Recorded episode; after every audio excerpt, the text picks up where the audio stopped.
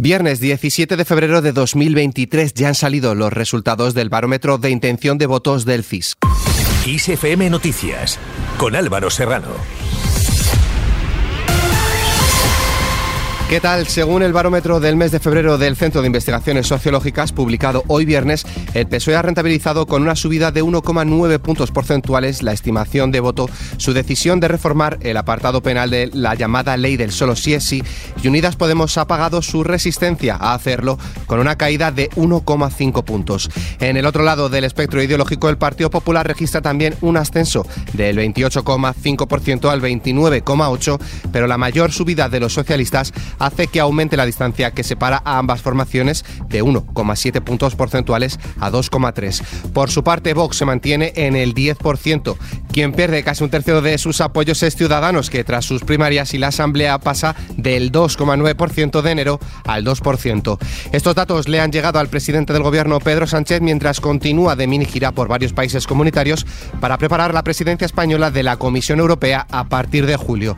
Tras la parada de ayer en Austria y Croacia, hoy se ha desplazado a Eslovenia. Por cierto, sobre los esperados cambios en el gobierno, la remodelación será en marzo y se limitará a la sustitución de Carolina Darias y Reyes Maroto, candidata en las elecciones municipales de Las Palmas y Madrid, respectivamente.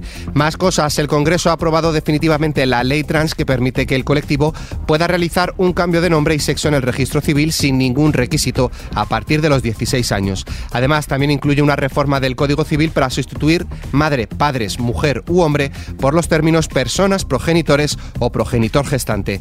Por otro lado, el Congreso también ha aprobado definitivamente la reforma del aborto para limitar el permiso paterno para menores de 16 y 17 años.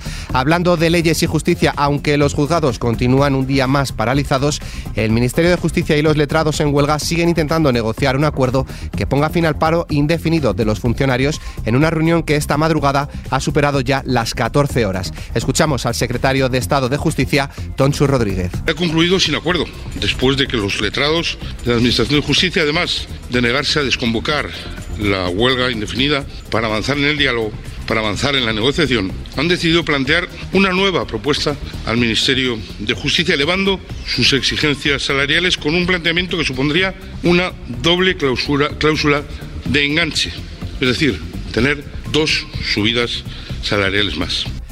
No podía faltar la ley del solo sí es sí. La postura de Podemos con la reforma de dicha ley está agotando la paciencia de destacados dirigentes del PSOE con responsabilidades en el partido, el grupo parlamentario y el gobierno, que no ocultan su hartazgo con sus socios por sus ataques al Ejecutivo, aunque descartan romper con ellos por necesidad y para evitar hacer la campaña al Partido Popular.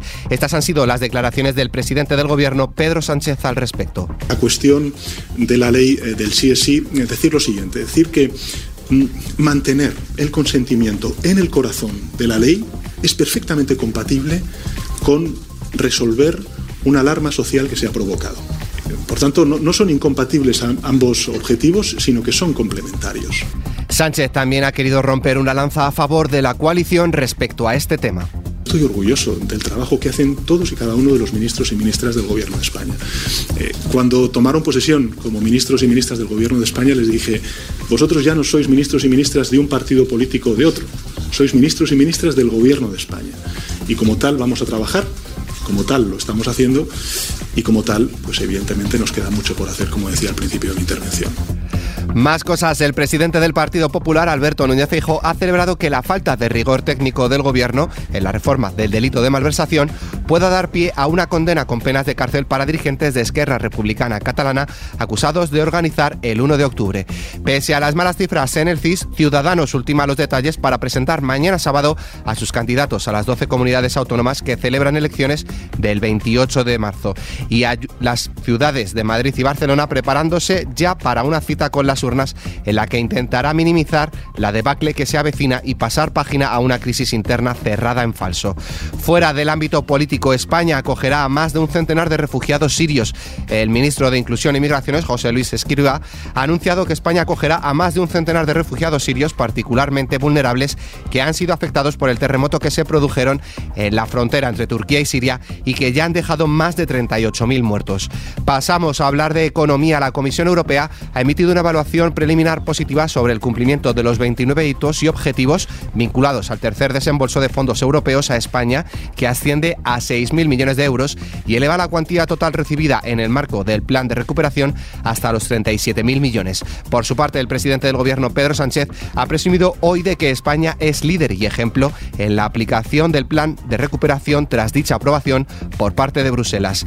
Más cosas, el precio medio de la electricidad en el mercado mayorista bajará mañana sábado un 5,4% al situarse en los 124,41 euros el megavatio hora. De esta manera lleva ya 13 días por encima de los 100 euros. En cuanto a la bolsa, el IBEX ha cerrado esta última jornada de la semana en mixto con una subida del 0,06% y ha aguantado con holgura los 9.300 puntos este viernes, pese a las caídas de los índices de Wall Street en una jornada escasa de referencias macroeconómicas. Nos vamos ahora fuera de nuestras fronteras. Irán vivió anoche nuevas protestas en las que se pidió el fin de la República Islámica en varias ciudades del país tras varias semanas de relativa calma de la revuelta destacada por la muerte de Masi Amini en septiembre. En cuanto a la guerra en Ucrania, el secretario general de la OTAN, Jens Stoltenberg, ha afirmado que la alianza está siguiendo de cerca el incremento de la cooperación entre Rusia y China, principalmente en el ámbito militar, con más ejercicios conjuntos y ha advertido de que Pekín está pendiente de lo que ocurre con la guerra en Ucrania. Por su parte, el canciller alemán Olaf Scholz ha dicho que en la conferencia de seguridad de Múnich que cree en Ucrania nos espera una guerra larga y ha resaltado la decisión de seguir apoyando a quienes se oponen a la invasión rusa al tiempo que sea necesario. Además, el presidente de Francia, Manuel Macron, ha abogado en la conferencia de seguridad de Múnich por intensificar el apoyo a Ucrania hasta que pueda lanzar una contraofensiva que fuerza a Rusia a dialogar bajo condiciones creíbles y elegidas por Kiev. En cuanto al tiempo,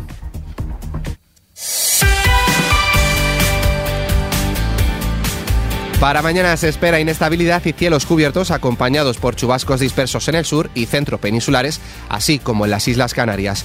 En el resto del país el sol será el mayor protagonista. En cuanto a las temperaturas, las diurnas tendrán un predominio de los ascensos, salvo en el cuadrante suroeste. Las mínimas también tienden a ascender en general de forma más clara en el prelitoral de Cataluña y el interior de la mitad sur peninsular. Con la previsión meteorológica nos despedimos, pero la información continúa puntual en los boletines de XFM y como siempre ampliada aquí en nuestro podcast XFM Noticias.